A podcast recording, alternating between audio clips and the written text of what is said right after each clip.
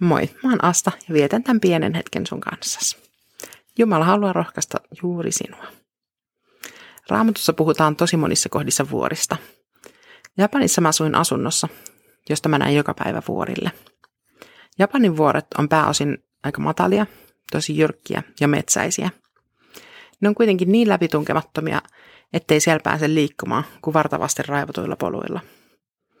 Mutta Japanin vuoret ei ole myöskään ihan kaikkein stabiileimpia, vaan vuoren rinteet voi romahtaa niin maanjäristykseen kuin kovan sateenkin vuoksi. Jesajan kirjassa luvussa viisikymmentäneljä, jakeessa kymmenen, sanotaan näin. Vaikka vuoret järkkyisivät ja kukkulat horjuisivat, minun rakkauteni sinuun ei järky, eikä minun rauhanliittoni horju, sanoo Herra, sinun armahtajasi. Mulle toi vaikka vuoret järkkyisivät ja kukkulat horjuisivat, kohta on ollut aina jotain absurdia. Kielikuva jostain sellaisesta, mitä ei vaan tapahdu. Mutta kun mä asun useamman vuoden Japanissa, jos tää kaikki on mahdollista, on tää Raamatun kohtakin avautunut mulle ihan uudella tavalla. Japanissa maanjäristykset on lähes arkipäivää. Mä asuin pari vuotta Koopen kaupungissa, jossa oli tosi tuhoisa maanjäristys vuonna tuhatyhdeksänsataayhdeksänkymmentäviisi. Ja vielä nykyäänkin liki jokainen tuossa kaupungissa asuva menetti itse tai tuntee jonkun, joka menetti perheenjäsenensä tai kotinsa tuossa järjestyksessä. Maanjäristykset on monille tosi suuri pelon aihe, sillä ne tulee varoittamatta, eikä järjestyksen alkaessa voi tietää, että miten suuri tai tuhoisa se järjestys on.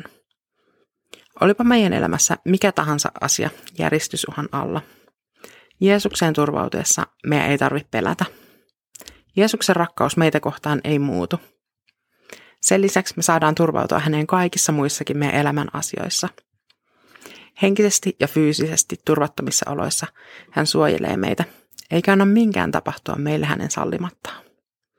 Hädän hetkellä sä voit aina turvautua Jeesukseen. Jeesuksen rakkaus kestää kaikenlaiset järjestykset.